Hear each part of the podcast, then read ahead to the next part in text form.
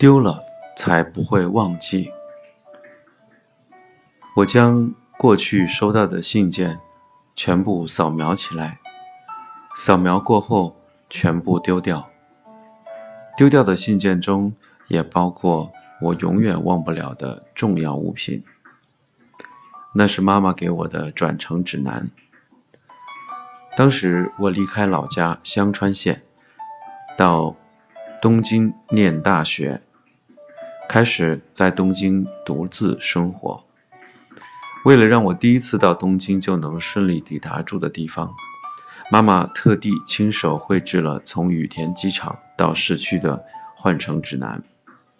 先坐路面电车，转乘山手线，再搭乘西武新宿线。我是一个超级路痴，身上又没有手机，妈妈特地。为我画了这一张转乘指南，让我忍不住想：妈妈是用什么样的心情把我送到东京呢？这张转乘指南留在我身边这么长的时间，我却早就忘了它的存在，因为我将它跟那些成堆的信件塞在一起，从来没有翻出来看过，直到要丢的时候，才发觉它有多么珍贵。